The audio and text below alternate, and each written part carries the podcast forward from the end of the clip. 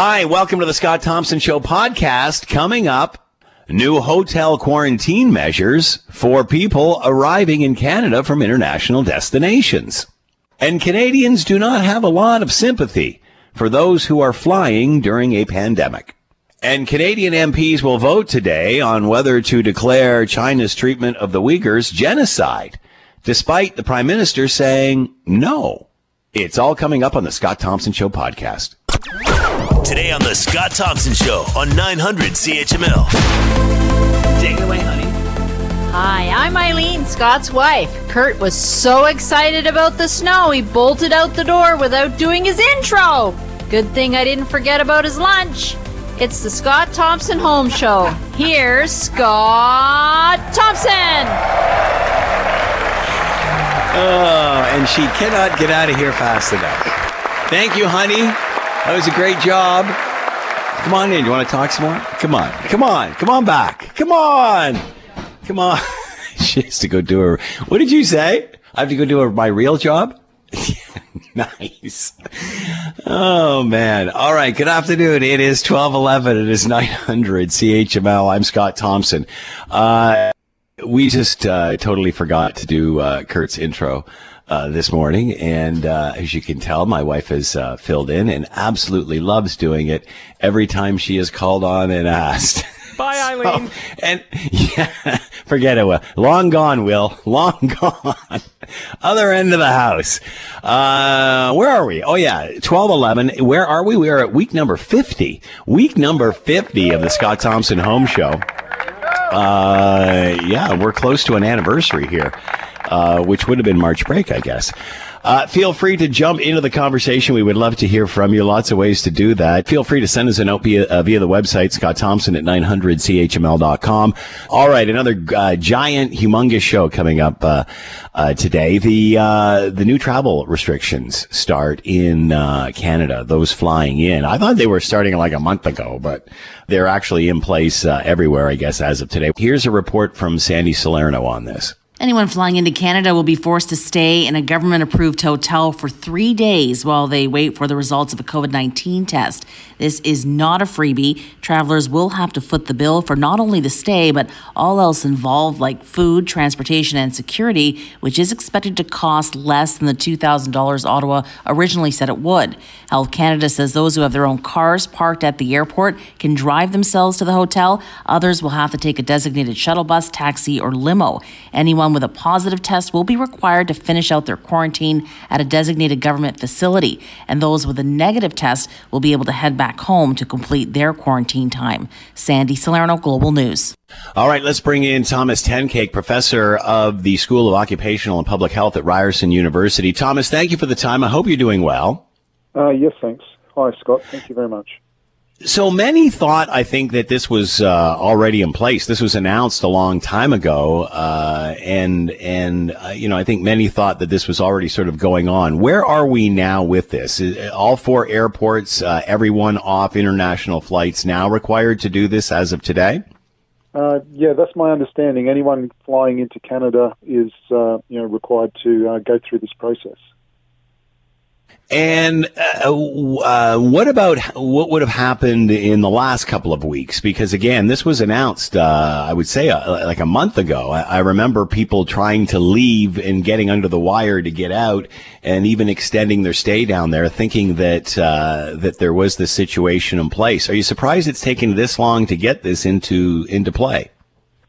Yeah, it, it is interesting that it's uh, taken this length of time to sort of put in, put into put into action. You know, my my sense is that you know something like this is sort of easier said than done, and that all the processes that they need needed to put in place in regard to the the, the, the hotels and and all the other you know sort of mechanisms around that. Like they they have a uh, ArriveCan app or, and or website that you have to uh, you know set up an account with that you have to you know put in your quarantine plans and uh, and your test results and all that sort of thing. So so there's a whole sort of mechanism around that, not just you know bringing bringing it in. And so so I suppose that's my sense is what what's taken that that time.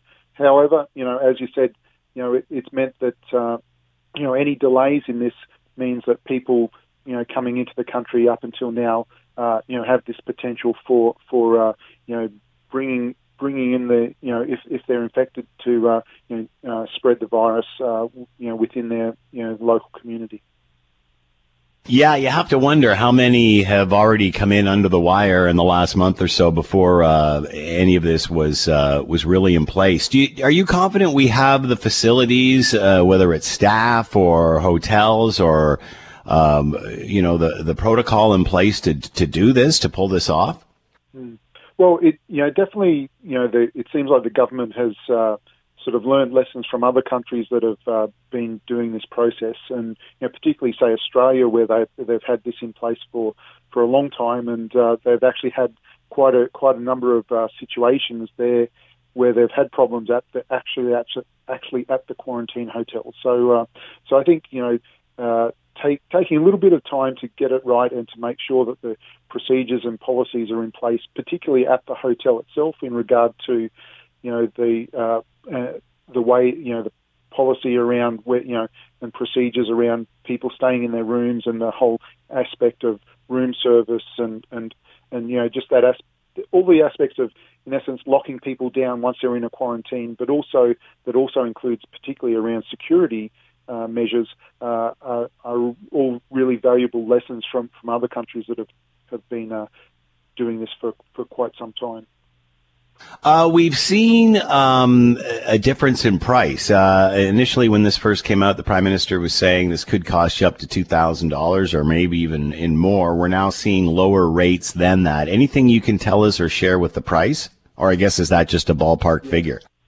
Well, yeah, I think what's what is you know it is interesting that uh, you know there, there's different figures in regard to the price. I I know that say when when they first came out saying it would be two thousand dollars for the three nights. So personally, I was I was a bit surprised at that because, say, in Australia, the 14 day stay in a hotel was quoted at uh, around just over two thousand uh. So, so I think you know my sense was that you know two thousand dollars for three nights was was quite an exaggeration, but uh, you know I think they're talking you know something in the four hundred odd dollars a night per for two two people. So, but you're still talking, you know, fifteen, you know, fifteen hundred or you know, getting edging onto the 2,000 mark for, for just a three nights. So, so it is uh, it is a definitely something people have to have to uh, you know think about it and, and plan for. What about uh, those that don't comply? Yeah, well, uh, as in comply in regard to who don't. Uh, yeah, I mean, you know, you were, you said something. Uh, uh, the reporter was saying, uh, Sandy Salerno was saying in her report that uh, those that, for example, had cars that you know they parked at the at the airport, they could drive those to the hotel. What's to stop them from, you know, just turning left and starting instead of right and uh, and heading home? Um, I mean, obviously they will be tracked, but but what about those that don't comply? Yeah, well, yeah. What I you know what I understand is that uh, you know using this uh, can can uh, arrive Canada app, uh, it, it's uh, it's where you have to sort of uh, log in and and it's basically tracks where you are and you have to log in every day and and basically uh, you know if if you don't actually follow all the follow the rules then then it, it, it uh, there's uh, you know, it's a breach of the you know, Quarantine Act, and and uh, people can can be uh, you know prosecuted for that. So so I think you know people you know even though the the aspect of keeping track of everyone is is a pretty big deal, I think people have to take it seriously that there are there are uh, you know penalties if if you don't comply. Uh, what about our civil rights? And you know, I, obviously, you know, the rubber's hitting the road today, and people are realizing this is coming into effect. Uh, we've seen some reports in the media, and some travelers are pretty upset about it. Uh, that being said, I'm not sure Canadians have a lot of sympathy for them. But what about this? Like, what kind of fine line are we walking with civil rights here? Mm. Yeah, yeah, definitely. It, it is a it is a question, and uh, you know, from a public health perspective, one of the one of the sort of the balancing acts is is always you know what sort of level of restriction do you place on people versus what's the you know the broader benefit for the community? And and under that sort of principle basically the the more restrictions and the more you more you restrict people's uh, sort of abilities to go about their daily daily you know work and, and life you has to the, has to be because of the you know a much more substantial benefit for the community. So so basically, you know what in essence what they're really saying is that these you know very severe restrictions are are on balance versus the uh, the uh, what could happen if if the, the quarantine isn't in place, in, and particularly you know with uh, you know people are hearing a lot lot more about the, the variant strains that are that are starting to become more dominant, and and definitely you know that that's really what what this is about, particularly is because you know those those uh, if if those uh, variants take hold within the community, that they are you know much more easily transmitted, and you know the modelling that I that I've read about says you know by the end of March, if we don't if if the, the measures aren't in place, we could be looking at something like 20,000 cases a day. What what is you know you know six times what we had in January. So so it, it's really very worrying that you know the potential if if the, the, the restrictions aren't in place. Uh, any idea of how many people we could see in hotels by say next week? Uh, I, I don't I don't know what, what that number is, but, but you know, and I think that's been that's been the uh, the issue, say in other countries, is that what they've done is they've actually restricted the number of people allowed to come into the country, and so by doing that, then they've uh, been able to manage manage the sort of quarantine right. hotels. So so I think you know that that's definitely you know whether or not that uh, you know I would think that that's also going to be uh, something else that's going to be in the works. Is is in essence, uh, you know, a cap on the number of people allowed to come in, so that you can manage the uh, manage the uh, you know capacity at, at the hotels. Um, you know, at the end of the day, this is designed to keep people home and, and to make it impossible or, or darn near impossible for for them to travel internationally. And as you mentioned, the reasons for this are those variants. Cases are coming down, but uh, medical officials are still concerned about the rising amount of uh, new cases and new new virulence and and such. Um, do you think this will work, or is it it's a case of well, there's not really any options, and if you want to fly, you've really got to jump through some hoops to make it happen. Yeah, yeah, definitely. You know, you know, the government has sort of said to people for for a long time, you know, please don't don't fly anywhere unless you really have to. Uh, and and this is just another step in saying, well, you know, if you're going to fly, we're going to, you know, you have to jump through these hoops. And I think, uh, you know, in other countries that have done done this, you know, they they have been able to really, uh, you know, reduce the uh, you know community spread uh, and to to keep you know people quarantined has has has done that. You know, my my sort of worry personally is is is the differences between how they're dealing with uh, people who are flying in versus who who drive in, and hmm. and it means that you know, and what I've heard is that some people who are overseas are going to fly in, maybe fly into Buffalo and then drive from Buffalo across, and and right. you know that then is you know is trying to bypass this whole process, and and I think. Uh, you know that that's that's worrying if you're going to if you're going to uh, sort of sort of people are going to try and bypass the process uh, that really undermines what, what it's all about. Thomas Tenkate has been with us, professor at the School of Occupational and Public Health, Ryerson University. Quarantine uh, starts at hotels uh, in four major airports where international flights are coming into as of today, and those travelers will have to quarantine in one of those hotels until uh, their positive test comes back. Thomas, thanks for the time and insight as always. Be well. Yeah, thanks very much, Scott. I really appreciate it. Thank you. All right, uh, a recent poll, a recent poll from Ipsos Public Affairs.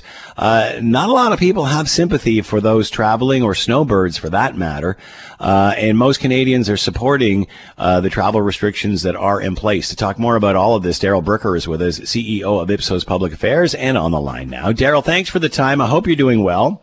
Doing well, Scott. Hope you are too. Uh, are there any surprises here with what you're seeing? Um, you know, again, I think a lot of people may have thought that these were already in place, but I guess it, it's taken a while to finalize all of this. Uh, are you surprised at Canadians' reactions, considering so many of us go south and are considered snowbirds?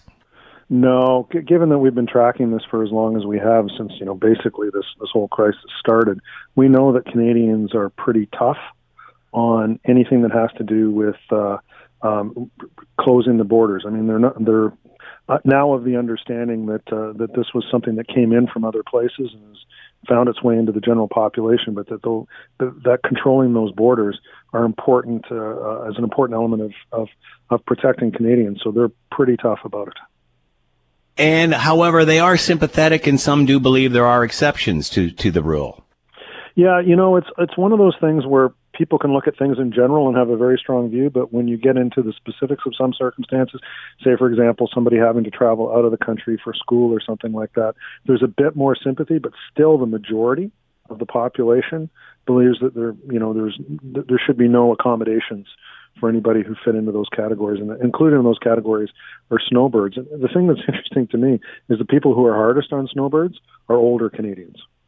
Are other? Does that mean there's snowbirds staying at home, or snowbirds that are Canadians that aren't snowbirds, perhaps? Uh, well, I think it's there, there, might be a little bit of envy related yeah. to people. Snowbird envy. Yes, a bit of snowbird envy, but also maybe people who fit into that category who say, uh, uh, you know, I didn't do it, so I don't expect anybody else is going to do it this year. But uh, when it comes to controlling the borders, uh, on that one, uh, it's one of the things where we get the strongest level of of alignment in Canada in terms of public opinion. You know, 83% of the population agreeing on anything, even the color of the sky today, is a very rare thing indeed. That is interesting. Now, um, obviously, we know there's different travel restrictions. Uh, Florida, the travel restrictions uh, that the airlines, uh, the, the, government put in place on the airlines, it doesn't affect Florida, but it does uh, the Caribbean, Mexico, those sorts of places.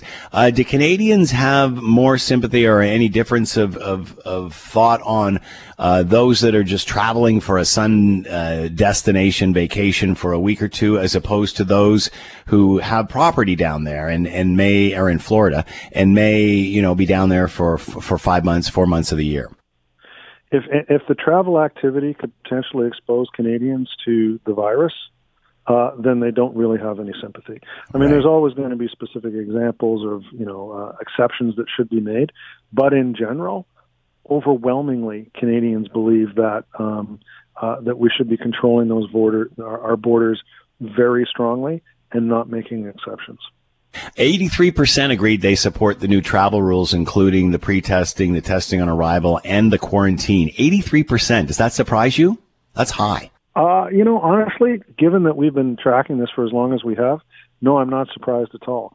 Uh, it's, it's the same thing when we report uh, to uh, when we go out and we poll people on things like, for example, uh, staying at home or doing any of the things that we've been asked to do in order to uh, restrict the virus in terms of wearing masks and all those other things. You, you get there's a there's a really vocal minority of, of the population that's opposed to this, but by and large, the Canadian public, the Ontario public, is pretty supportive of restrictions that will uh, create a situation in which uh, the virus has less of an opportunity to spread. So, no, I wasn't surprised really at all. What about how has that that attitude changed over time? Is it much different now than it was six months ago, or even a year from a year ago? No, that's one thing that really hasn't changed. Uh, the the the one part of this that has changed is the expectation of when this is all going to stop, when we'll be able to get back to normal, and that date keeps getting pushed further and further off in the minds of Canadians which really is an indication of how of their expectations, what they're preparing for. The, the issue that's really on their minds right now, is vaccines. And I know you were mentioning that previously. Uh, that's the one where the, you can really start to see the anxiety and disappointment really beginning to build. Uh, just getting back to travel for a second. So, are you alluding to the fact that really Canadians aren't really anxious to travel in the next year or so? So we asked people, uh, uh, "Are you contemplating taking a trip out of the country this year?" Three percent said they were. wow! Wow! so it's not, not very large. And when you uh, and when you start asking people uh, when they might consider traveling outside of the country, sixty-four, uh, the total number is sixty-four, which would be next year or later. In fact, 17% of the people we interviewed said that they would not contemplate leaving the country at all but you know, there, not everybody leaves the country or is interested in leaving the country and traveling. So that's probably a bit of an inflated number. But the uh, uh, but there's a real reluctance to get on airplanes and to fly places. Does our attitude differ from other countries, uh, uh other societies around the world? Are we more cautious? Uh, can we compare? Yes, we can, and, and in fact, uh, we are on the more cautious end of the scale. I mean, there are places that are going through different sets of circumstances, like a place like Australia right now, or you know, if you're living in um, uh, you're, you're living in different parts of Europe, there's uh, they've got the virus more or less under control in certain places, or where vaccine rates are quite high. Uh, they, they might have a bit of a different attitude. But in Canada right now, we're very, very reluctant uh, to re-engage with society the way that we used to. And how much of this do you think is, as you mentioned, due to lack of vaccines, seeing others around the world uh, becoming vaccinated before uh, us? Obviously, that's leaving us anxious as well. Well, the word uh, they used in we used in a poll uh, that came out on the weekend was 71% of Canadians feeling angry about yeah. the fact that we're, we're, that we're trailing other uh, countries. Uh, now, that doesn't mean that uh, at the moment that they're not hoping that the government's going to be able to uh, uh, um, get vaccinated and Canadians vaccinated in a reasonable period of time. But the standard's not being set at press conferences in Ottawa. The standard's being set based on what's happening in other countries, and what they're seeing is raising questions. Who are they angry at? Angry at who? Um, I'll leave it at that governments, particularly the federal government. The federal government's been the one making the announcements about vaccines, has very clearly uh, stated that it uh, um, uh, is, is, in control of the supply, and people are becoming very aware of the fact that this isn't an issue of uh, provinces not getting vaccines out to people. It's about vaccines getting into the country, and that rests squarely with the federal government. Uh, that being said, uh, I, I, guess, um, and, we, and, we, talked about this last week, the polling numbers are, are, relatively close when it comes to the conservatives and liberals as far as, uh, you know, calling an election. Uh, but the prime minister's personal numbers still remain high. How do you explain that? Well, I think that there's a certain amount of hope that's uh, that's baked into those numbers. So not people saying that they're doing a great job, but that they hope that they're going to be able to deliver what they're promising. So that's uh, an absolute great number to be tracking over the space of the next couple of months, and particularly Scott as we get into March, which marks the year yeah, you know, we will have a year anniversary coming up in, in just a couple of weeks. Uh, as far as, you know, uh, I, I, guess if you're judging by March break of last year when this sort of, uh, the kids were told to stay home and just keep going. Um, as you look at these numbers, what does that tell you about an election? Uh, looking at everything that I'm seeing right now, uh, in our polling, the Liberals have a three point lead. The only reason that they would want to have an election, call a federal election, is if they had a secure majority. It's not there. Um, and everybody's watching the issue of vaccines like a hawk. So if they're able to make a lot of progress on va- vaccines, particularly surprising progress on vaccines over the next couple of months, there's a possibility of an election. But at this stage of the game, it doesn't it, that doesn't seem to be happening. So I think that uh, the possibilities are quite narrow. Um, are, are, Canadians aware that we're on the verge of an election? We certainly saw uh, gun control uh, policy be announced uh, last week. Uh, the longer this drags on, does it get difficult, uh, easier for the prime minister? And I guess that all hinges on the arrival of vaccines on our doorstep. Right. I mean, so you can make announcements about gun control, but when we go out and we ask people what are the most is- important issues facing the country today, gun control doesn't come up in the top 10. So, I mean, they can make those kinds of announcements, but people are watching what's going on with the pandemic, like hawks, and other types of policy issues that are being announced are uh, at the at, at, at the very at the very best on the periphery. You know, you were talking about if if this starts to open up, and you know, he's always said the firm deadline of the prime minister set the firm deadline of of the end of September. By that time, anybody who wants to be vaccinated uh, will be vaccinated. We're certainly hearing the UK and the US uh, talking about completing their vaccination uh, uh, uh procedure by you know, even July, the summer and such. But you have to think as those countries do uh, get towards vaccinating the majority of their populations, you'll start to st- see more of this stuff, more of this vaccination uh, free up, will we not? I mean, so, and I guess I'm hoping I'm re- looking into a crystal ball here, but you have to think that by the summer things are going to start to flow. One, on behalf of the country, one would hope so. Uh, but the real question is, you know, the government, the federal government said, you know, three million by the end of uh, by the end of uh, March, and uh, everybody who wants one by the end of September. Those were the standards that they decided on their own, nobody else decided that those were the standards. They decided on their own that that's what they were going to tell Canadians about what was going to be acceptable. Um, and as they watch what's happening in other countries, as you mentioned a second ago, that's really becoming the standard. And I don't think even when we're talking about March, people understand that we're only talking about 3 million people where there's 38 million Canadians. Yeah, yeah. Um, and and so was anybody is anybody listening right now? Did you think that your vaccine, what the prom, prime minister was promising you, would be that you would be vaccinated in September, or did you think that those were just going to be the last few stragglers that maybe we had to convince to get vaccinated? Not everybody. Yeah. So yeah. this this is going to be a very difficult period of time over the next while as people wake up to the idea that we're no longer, uh, you know, just vaccinating people who are essential, or who are particularly vulnerable. But the general population is going to start asking, when's my turn? And they're going to be told, well, maybe September, maybe. In fact, there was a, uh, more information today that might even be slipping into December. Is that what people are thinking right now? Because well, even even General Hillier said that uh, with all the doses coming in by the end of March, that'll get them started on the eighty year olds. So that's right. still, you know, I mean there's people a lot younger than that being injected in other parts of the world. Uh, and I may have asked you this before, Darrel, and, and I'm, I'm, asking this of a lot of people. Um, so say everything does arrive by September in mass quantities, the way the prime minister has, has promised. Uh, is that enough to make everyone forget what happened during January, February, March, April, May, however long this lasts, this drought? It may very well be. Um, uh, expectations on all of this are actually quite low right now only 43% of Canadians actually think that the government's going to be able to deliver what they said they're, uh, they're able to deliver. So if they're able to exceed what are fairly low expectations at the moment, that might work very well for them.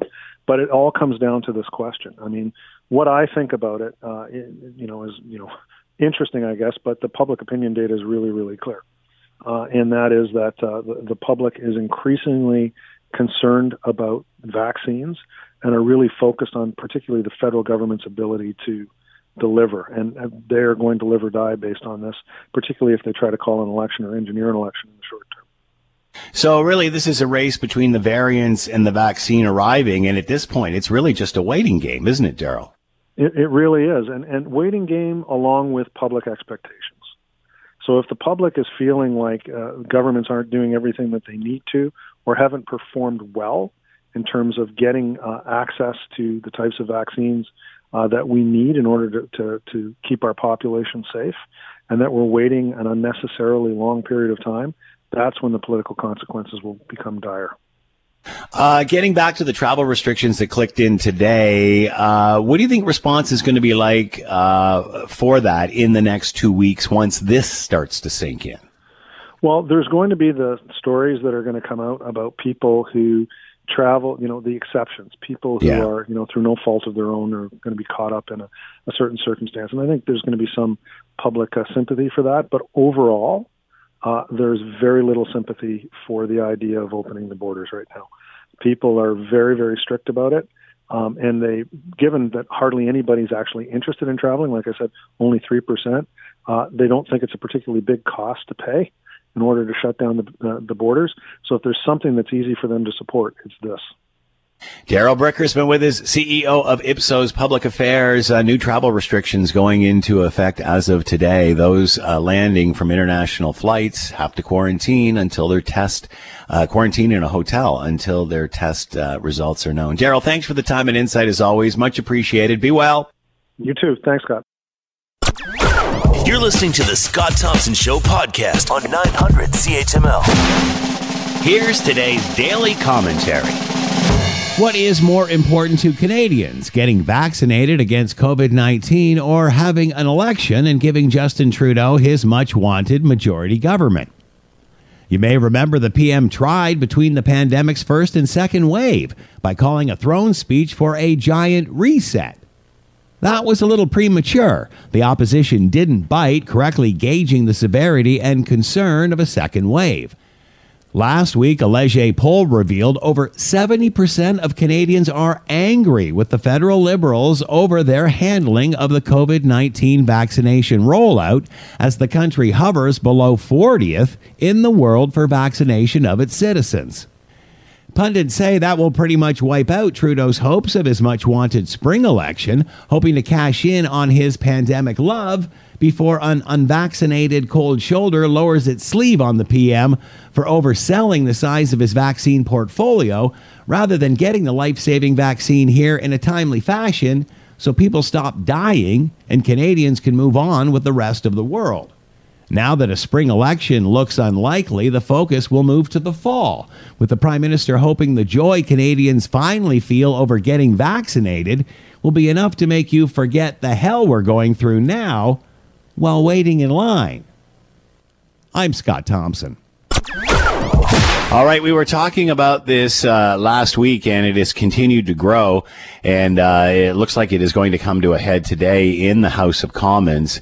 Uh, China's envoy to Canada is telling Canadian parliamentarians to butt out of their country's internal affairs through their pending vote on declaring genocide against ethnic uh, ethnic Muslim Uyghurs in China. Uh, here's what Conservative MP Michael Chong had to say about this, and what will happen in the House of Commons today the evidence has come in the form of high definition, uh, high resolution satellite imagery uh, that has been tracked over time. That documents clearly the building of hundreds of detention centers. If Parliament adopts the motion tonight, we call on the government to uphold democratic norms and respect the will of Parliament and officially recognize the Uyghur genocide.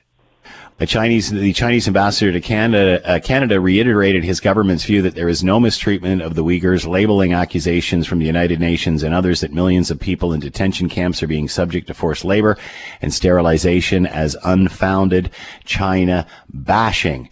Uh, to talk more about all of this, Charles Burton is with us, senior fellow with the Center for Advancing Canadians, uh, Canada's Interests Abroad at Macdonald-Laurier Institute, and is with us now. Charles, hope you're doing well. Thanks for the time. Good to speak with you, Scott. Are you surprised this is getting the attention that it is now? It, it started uh, quite mildly and then is slowly starting to pick up steam, it appears. We're talking about it more. Well, I, I think that the fact that um, Secretary of State Pompeo has declared it a genocide and, and his successor under the new President Biden, Secretary of State Blinken, has agreed that it's genocide is really putting the pressure on Canada to start to act in response to, as you say, the uh, the Human Rights Subcommittee of the Commons, um, who also determined that it was genocide.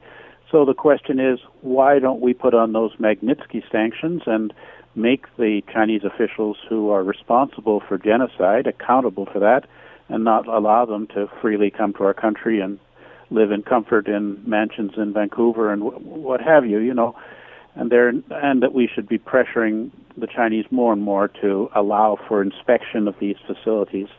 If, as the ambassador says, there's no genocide going on there, then why don't they welcome the UN to send in an investigation team to confirm that that's the case? But you know, we know from satellite imagery and from the evidence of people who've managed to escape the camps that um, there it is a genocide thing. It's uh, they're restricting the fertility of women. They are taking children away from their parents and not allowing them to learn their language and religion.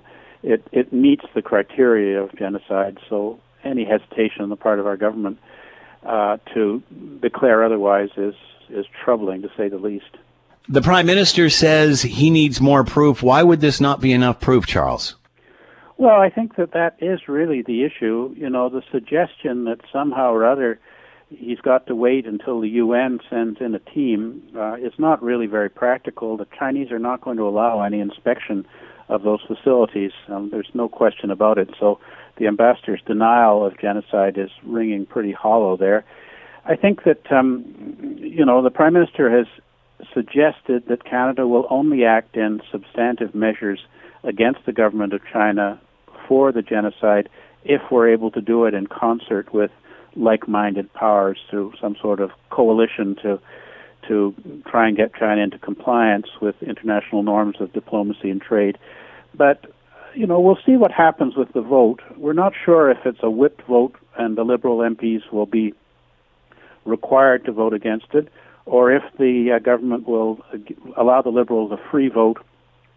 In which case, I imagine most of the MPs will will support the resolution of this genocide and then the question really is, once the determination is made, will the government actually do anything to to recognize that Canada has a responsibility to stand up for people who are being subject to genocide and leaving aside the genocide, you know, the conditions inside the camps, particularly the pervasive reports of rape and torture, are uh, extremely disturbing, and it's troubling for me to just see our government standing idly by while this is going on. Um, obviously, uh, the prime minister won't use the term genocide. It, it, appears everybody in the opposition, and certainly anybody expert I've ever talked to, uh, says that it is. Um, so, say a vote happens, and it looks like the vote will go through. It will be, uh, it w- it will win enough votes. What what does that say when the prime minister says one thing and yet Parliament votes? Another way. What's the message there? What does that accomplish? Well, I think it does uh, suggest a degree of disdain for our democratic process. You know, when the um, the Foreign Affairs Committee Human Rights Subcommittee determined it was genocide, the Liberal members on that committee um, voted to support that that determination as well, and the government simply blew them off. You know, hasn't uh, done anything and keeps insisting. I think, as the Prime Minister says, to make sure we have our the I's and the T's, uh, the I's dotted and the T's crossed, although there aren't any T's in the word genocide that I know about. Mm. In any event, you know, this is um, clearly it's it's it's something that the government is doing to try and uh, and appease the business community who are concerned about economic retaliation.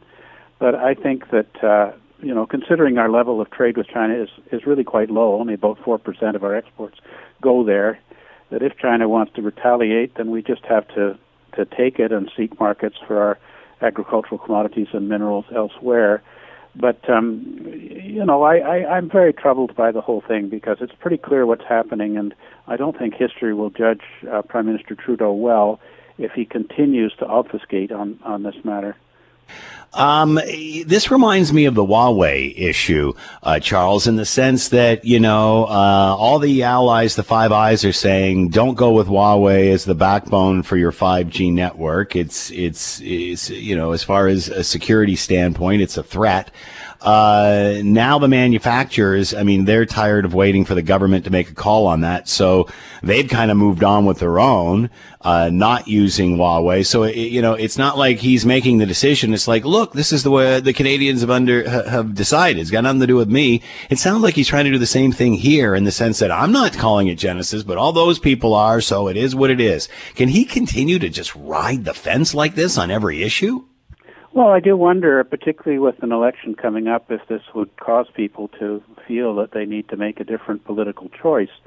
And uh, you know, certainly the the issue is is really about our government doing something to demonstrate to the Chinese authorities that this genocidal policies that they are implementing are completely unacceptable to Canada and the argument is always made that oh, you know, if we do anything on China, if we if we turn down Huawei 5G, or if we uh, crack down on Chinese agents of the Chinese state harassing um, and menacing Canadians in Canada, particularly those of Chinese origin, or if we, um, you know, if we start to provide safe harbor to people in Hong Kong who are going to be subject to possible transmission to China for imprisonment because of the new national security law and now, um, with regard to the uh, genocide in Xinjiang, if we do anything, it will mean that the Chinese won't send back Kovrig and Spavor. But you know, Kovrig and Spavor has now been there for 800 days.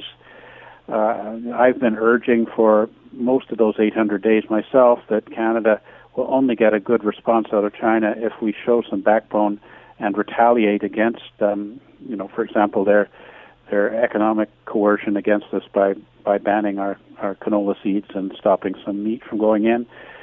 And uh, the government just doesn't seem to get this message. So I really wonder why it is. Like, what has the what have the Chinese got on our government that causes us to comply with what the Chinese ambassador wants, as opposed to acting in the interests of Canada? This it's a mystery to me, and I really I really wish I could get the answer to that one. Um, obviously, today and and with this, uh, the, what's going on in the House of Commons, they've even brought in witnesses, uh, and we're starting to see some of that in the news media. Uh, surface uh, people talking about uh, confirming exactly what you've been discussing, and not only that, but people being uh, harassed here uh, by Chinese authorities that are here for some reason and and and putting pressure on them who have family members uh, back there that perhaps are Uyghurs uh, and such. Once this testimony or these stories start getting out more, I mean, it's going to be pretty hard to keep this under wraps. Well, I certainly hope so, because I do think that you know Canadians want their government to make a stand against uh, the crime of genocide. You know, we've seen it throughout history so often, and there is a, a, a deep responsibility on countries that simply pretend it's not happening until it's over. And I think in the case of the Uyghurs, this is uh, certainly the case. And you know, and just the the Uyghurs here in Canada who are afraid to speak out part of it is because our government does not protect them when they're being harassed by agents of the Chinese state. And, you know, agents of the Chinese state who are pressuring people who have family in China to engage in espionage or other um, other illegal activities is just something that we shouldn't be uh, tolerating. You know, the people who come from China, once they become Canadians, should be protected the same as everybody else from from the activities of of a hostile foreign government and shouldn't be subject to blackmail, menace, and coercion. You know, it's just wrong. Uh, obviously, we've seen China become more and more interwoven into Canadian uh, industry, whether it's medicine, whether it's health, uh, healthcare, rather, whether it's education. Uh, we've just hearing of Huawei donating more money to Canadian universities uh, just last week and such. Um, as time goes by, I mean, it appears the prime minister has just backed himself into a corner here, uh, especially with the two Michaels, because he's damned if he does, damned if he doesn't. And, you know, now with this, you know, refusing to call this genocide a genocide, and now the rest of Canada saying, no, it's a genocide, has he backed himself into a corner here?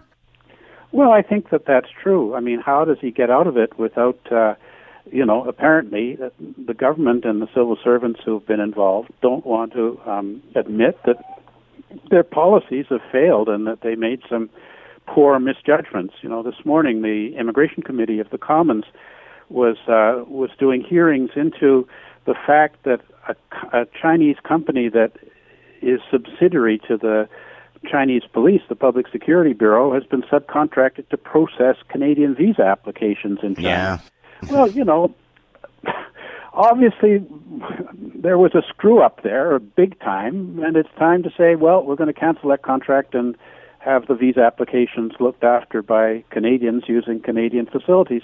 Why don't they simply admit that, you know, that this was wrong and that we need to do something about it right away instead of trying to prevaricate and claim that there's nothing wrong with the Chinese police uh, processing um, you know, visa information and sensitive personal information for people who want to come to Canada. You know, it just it just seems like a no-brainer to me, and I don't understand why why we can't, you know, say to the government, if you do the right thing, you know, we know that you're acting in the interests of Canada. The longer you you try and smoke us and and uh, you know use uh, virtue signaling as opposed to actually doing anything to try and counter the challenge of of the rise of China to our security and democracy, um, you know, the, the, we feel that you're betraying our our country's purpose, and you know, you shouldn't do that anymore. Like I, like everybody, everybody makes mistakes. The question is, can you correct them? Uh, is it too late to turn back on a lot of this? Are they do they have uh, such a a clasp, a grasp on Canada now? It's it's tough to cut that cord. It sure is. I mean, there's so many Canadians who are who are um, co-opted into collaboration with the purposes of the Chinese state that it's hard to turn it back. And you know, you may remember about a year ago, the government started to talk about how they'd be announcing a reset with China in the fall. And then Mr. Champagne says, uh, you know, who was our foreign minister at the time, says, well, uh, China's changing so quickly we can't really do a real reset. We'll just, you know, respond as it comes along. Well, I think what happened was that when the reset got to Parliament, I'm sorry, got to Cabinet, there was sufficient opposition to it that, that the government couldn't implement any reset. And so, I mean, that does suggest the gravity of the issue when, when you know, we can't even, we know what the right thing to do is, and uh, our government seems to be paralyzed into inaction due to entrenched political and economic factors that are not in Canada's interest. So, what happens, uh, assuming that this will go through and and the and those MPs will declare this a genocide? How does the prime minister respond to that? How what does he just continue as if it never happened? Does he not a- address it unless he's asked? How does the the prime minister move forward with this, especially uh, in, in relations with China? Well, I guess we'll see if um, how many Liberal MPs support the resolution. The the um, the opposition is solid behind it, although there may be some N- NDP members that you know are highly anti-American and will absent themselves from the vote. Anyway, well, this will all come out in a few hours. But um, you know, I think it's quite possible that the government will simply say that this was a political move by the opposition, that it requires more study, that we're working on it, you know, and and we'll keep putting it off, just like with the Huawei 5G when we were given a absolute commitment by Ralph Goodale that the government would make a decision before the last election. They didn't do that. We're now heading into the next election, and uh, the matter's still still standing there.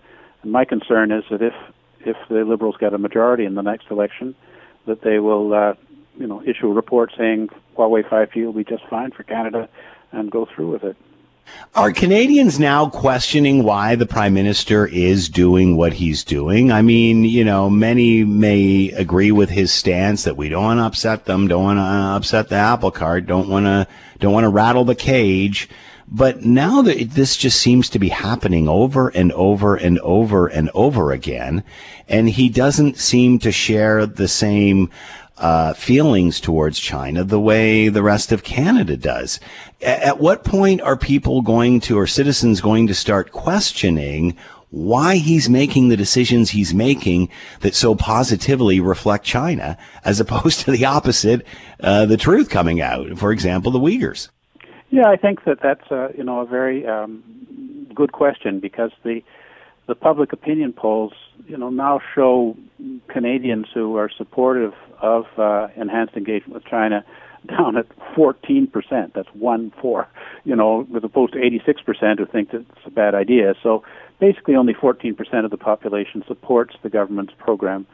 I think that um, you know the Common Special Committee on Canada-China Relations, which the government opposed the formation of, but were outvoted because it's a minority parliament, will be doing a study on um, Chinese influence operations in Canada and this may shed more light on on uh, you know following the money in effect to see if if there are people who are in positions of influence who may have a conflict of interest there that you know is not really acceptable. Whether it's illegal or not is another question, but certainly not publicly acceptable, and that that could tip the balance in terms of what the government, uh, how the government responds to China in future.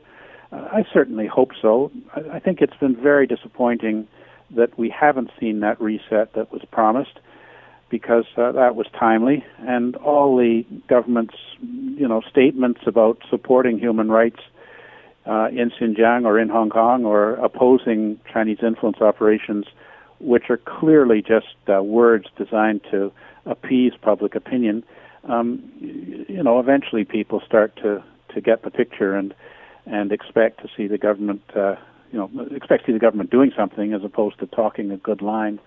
And I hope that day will come. But uh, I, I, it's it, it it mystifies me as to why Canada is also so out of sync with our like-minded uh, allies like Australia and the United States on uh, the question of China. Is it a lack of knowledge of what the situation really is? Or is it just, um, you know, a natural fondness, much like his father had for this country and for China and, and for the possibilities that they could bring?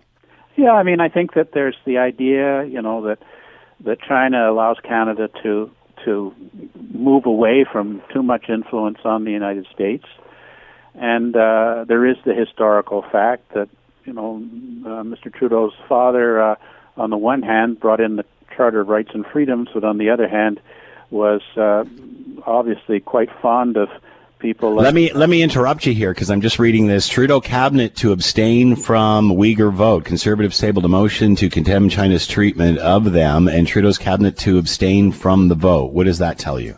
Oh, they're chicken. You know, I mean that's appalling. They're not going to vote. They're not going to be put on record as opposing it, but on the other hand, they're they're not going to offend the Chinese by supporting it. It's uh, you know a really an unfortunate uh, turn of events, and uh, I guess if it's only the cabinet that's abstaining, we'll see a high degree of support, most likely among backbenchers. But some of those backbenchers who want to get into cabinet may decide that it would be prudent to not be there when the vote is counted, or to or to vote the same way, uh, or to vote against it as as the cabinet's doing. That won't matter, will it? As um, obviously the opposition will have the majority in the end, correct? Yeah, it's going to get through, and as you Yeah. say, even the cabinet's not issuing a vote, so it'll be an overwhelming support for the resolution. Wow, this is this is bizarre, Charles. When you think about it, that um, obviously the prime minister's saying one thing, experts saying another. Now the cabinet's deciding to to to abstain from voting, so we're not getting involved, so to speak. Man, it all, almost reminds you of the Republican voters that said, "Yeah, nothing happened January 6th." It's bizarre to see this happen. They're voting on party lines just because it's their team, as opposed to what is right. Yeah, I think you know I do think that this should have been a free vote, um, uh, and it's unfortunate that it's not going to be free vote because Mr. Trudeau has instructed all of his cabinet ministers to abstain from the vote, and then I guess his line will be, well, the reason we abstained is we don't feel we have enough information to be able to determine genocide, and we'll wait till a UN team has gone in there to, you know, dot those I's and cross those T's, as he puts it. I, you know, it's. Uh, it's a it's a betrayal of of uh, any kind of morality in terms of the horrors of what's going on uh, with the Uyghurs. And believe me, you know, I there there are Uyghurs here in Niagara who really, you know, can't sleep at night worried about their families on which they have no information as to whether they're alive or dead in the camps, being tortured or whatever. They just don't know. They don't know. They don't know. And you know, we should be trying to do something to at least show some support towards those families who are suffering so much because of this awful situation. Charles Burton is with us, senior fellow with the Center for Advancing Canada's Interests Abroad at Macdonald Laurier Institute. Charles, as always, thank you so much for the time. Be well. Yeah, take care. Thank you, Scott. We all know that the uh, what the airline business is going through in a uh, global pandemic, and uh, the whole travel industry uh, obviously on its knees as a result of uh, where we are in the last year. And of course, you will remember Boeing and the issues it had uh, with its aircraft just recently, the Max 8 and getting it back up in the air. Well, uh, now uh, United Airlines says it's removing 24 Boeing 777 aircraft from its fleet out of an abundance of caution following an incident over the skies of Denver on the weekend. The move comes after a United Airlines flight out of Denver bound for Hawaii forced, uh, forced to turn back after takeoff when it suffered a catastrophic engine failure, uh, raining pieces of the engine casing on a neighborhood below. Uh, thank goodness no injuries and the 231 passengers and 10 crew on board all landed safely and no injuries on the ground uh, as well. Let's bring in Keith Mackey, aviation expert, owner and operator of Mackey International and is with us now. Keith, thanks for the time. I hope you're well. The same to you, Scott. I'm doing fine. So what happened here, Keith? In layman's terms, what uh, what happened with this engine? Well, it would appear that uh, there may have been a failure in the section. That's the front of the engine. Apparently, they found two of the fan blades, hollow blades, that had uh, come apart. How would that happen? That remains to be seen. There's several things they're going to look at. Had the blades been damaged previously? They've been properly installed? Possible that they hit a bird and the bird caused them to fail? Or is the part defective for some reason after a certain period of time? These are the things that the NTSB will be investigating in order to determine the cause. Um, uh, we obviously have heard that if there's a bird strike, this can cause this sort of thing as well. Is there any reason to believe at this point that it could have been that? Well, there's really uh, not enough evidence yet to go off on any particular path. They will certainly explore the possibility of a bird strike. Uh, now, the the airplane departed Denver. No doubt it was kind of heavy. It was making a long trip, and uh, they probably used high power on takeoff. They were about 18 miles from the airport when the failure occurred, and they're headed directly for the front range of the Rocky Mountains. And when you depart Denver and you're looking at those mountains right in your face, uh, you don't want to deal with a failed engine. Hmm. So the crew made a mayday call. In fact, they made several of them before anybody responded. And then they got turned around and back on the ground. It looks like the crew did a did a fine job of uh, handling the emergency. So, what would uh, we certainly saw some uh, harrowing video there? What would it be like for passengers on that side of the plane? What would they have seen?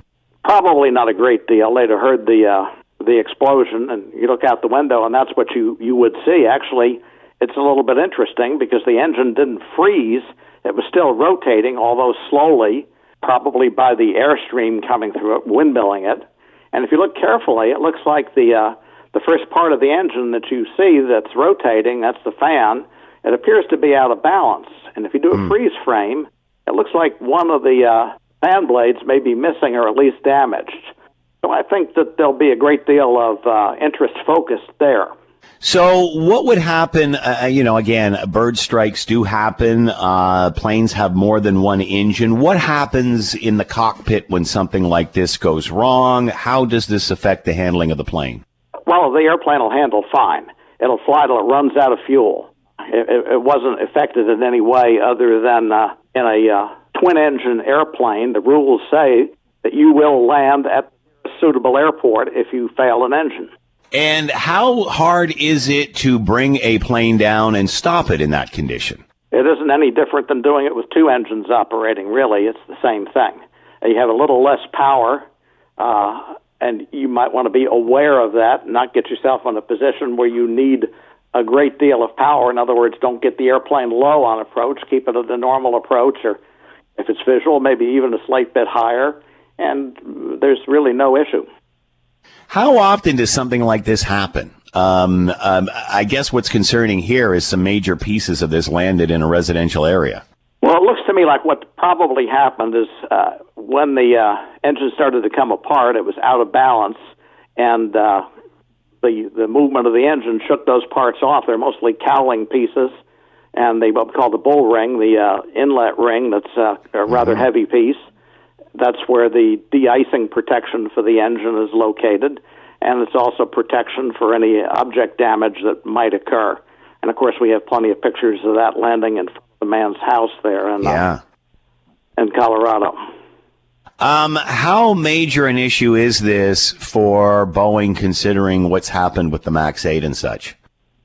Well, it really isn't a Boeing problem. Here's the way things work Boeing will produce an airplane like the 777, and they'll offer various options on it. Now, if you're running an airline, several other similar sized airplanes, and you're using a particular engine, you'll want to use that same type of engine on the new airplane you've ordered Right. because you don't want to carry extra parts or extra tools or have extra training for the people that maintain them. So consequently, the 777, this particular one had a Pratt & Whitney 4000 series engine on it, but General Electric also makes engines for it, as does Rolls-Royce. So different airlines will mm-hmm. have different engines. And really, as far as the grounding is concerned, it only affects the uh, the airplanes with the uh, 4000 series engines that this one had. And I think right now there are 69 of them flying in the world, and there's 59 of them that are parked on the ground. So uh, each of those will have to go through whatever the FAA determines ASB actually was the cause to correct it so that they'll be safe in the future. The other 777s with different type engines are totally unaffected. How old was this plane? Is that a factor in any of this? Do we know? I think it was uh, 26 years old, if, uh, if I'm correct on that. That's the number that I heard. It's a fairly early Series 1. It's a 200 series. And uh, the age of the plane didn't have anything to do with it. Uh, it looks like the failure was totally uh, contained within the engine. So I don't think Boeing is uh, much on the hook for this, and I'm sure they're happy about that. Yeah, considering what they've been through. Um, so Oh, wow. when do you figure we will find out more about this and the eventual cause of this? You may not. What will happen is the uh, they'll complete the investigation, and they'll when they find the problem, they'll come up with a solution, and the the FAA will issue an airworthiness directive. The FAA because the airplane certified in the United States, and that directive will specify what has to be done to return the engine to an airworthy condition. And once that's completed and signed off, we're back to uh, uh, business with them. Hopefully, that's the correct solution. So we, we may never actually hear what the final solution was. It may be a very technical solution. They may have to change all the blades for some reason to a different design, or perhaps they'll make a modification to the blade that'll prevent this from happening. Or it may not be the blade at all. It may be something else that uh, that caused the issue. But the uh, the NTSB and the FAA and the ma- engine maker will find out what had failed. Uh, obviously, the airline industry has been on hold for the last year, as uh, you know, as they try to get through this this uh, global pandemic and such. Would that have anything to do with this? Uh, the fact that planes are sitting in the ground for so long and then back into the air, or this, that, or the other? I mean, I'm sure the maintenance schedules are are uh, are uh, pretty rigorous, but it, does that change anything? Is there anything that concerns you there? Well, yes, actually, we don't know what the history of this airplane was. Was it parked somewhere? Was it grounded? Had recent maintenance been done? Had something been done to the engine that could uh, possibly contribute to what happened? And that'll all be part of the investigation. That's the easy part. I'm sure they've looked all that information over now. They'll interview the people that worked on the engine. They'll do a very thorough job. They're pretty good at what they do. Keith Mackey has been with us, aviation expert, owner, and operator of Mackey International. United Airlines grounding 24 aircraft after an engine failure uh, over Denver. Keith, thank you so much for the time and insight. Much appreciated. Be well. You're welcome, Scott. You too. The Scott Thompson Show, weekdays from noon to 3 on 900 CHML. This is the Scott Thompson Podcast, available on Apple Podcast and Google Podcast or wherever you get yours. And don't forget to subscribe, rate, and review so you don't miss a thing. I'm Scott Thompson, and thanks for listening.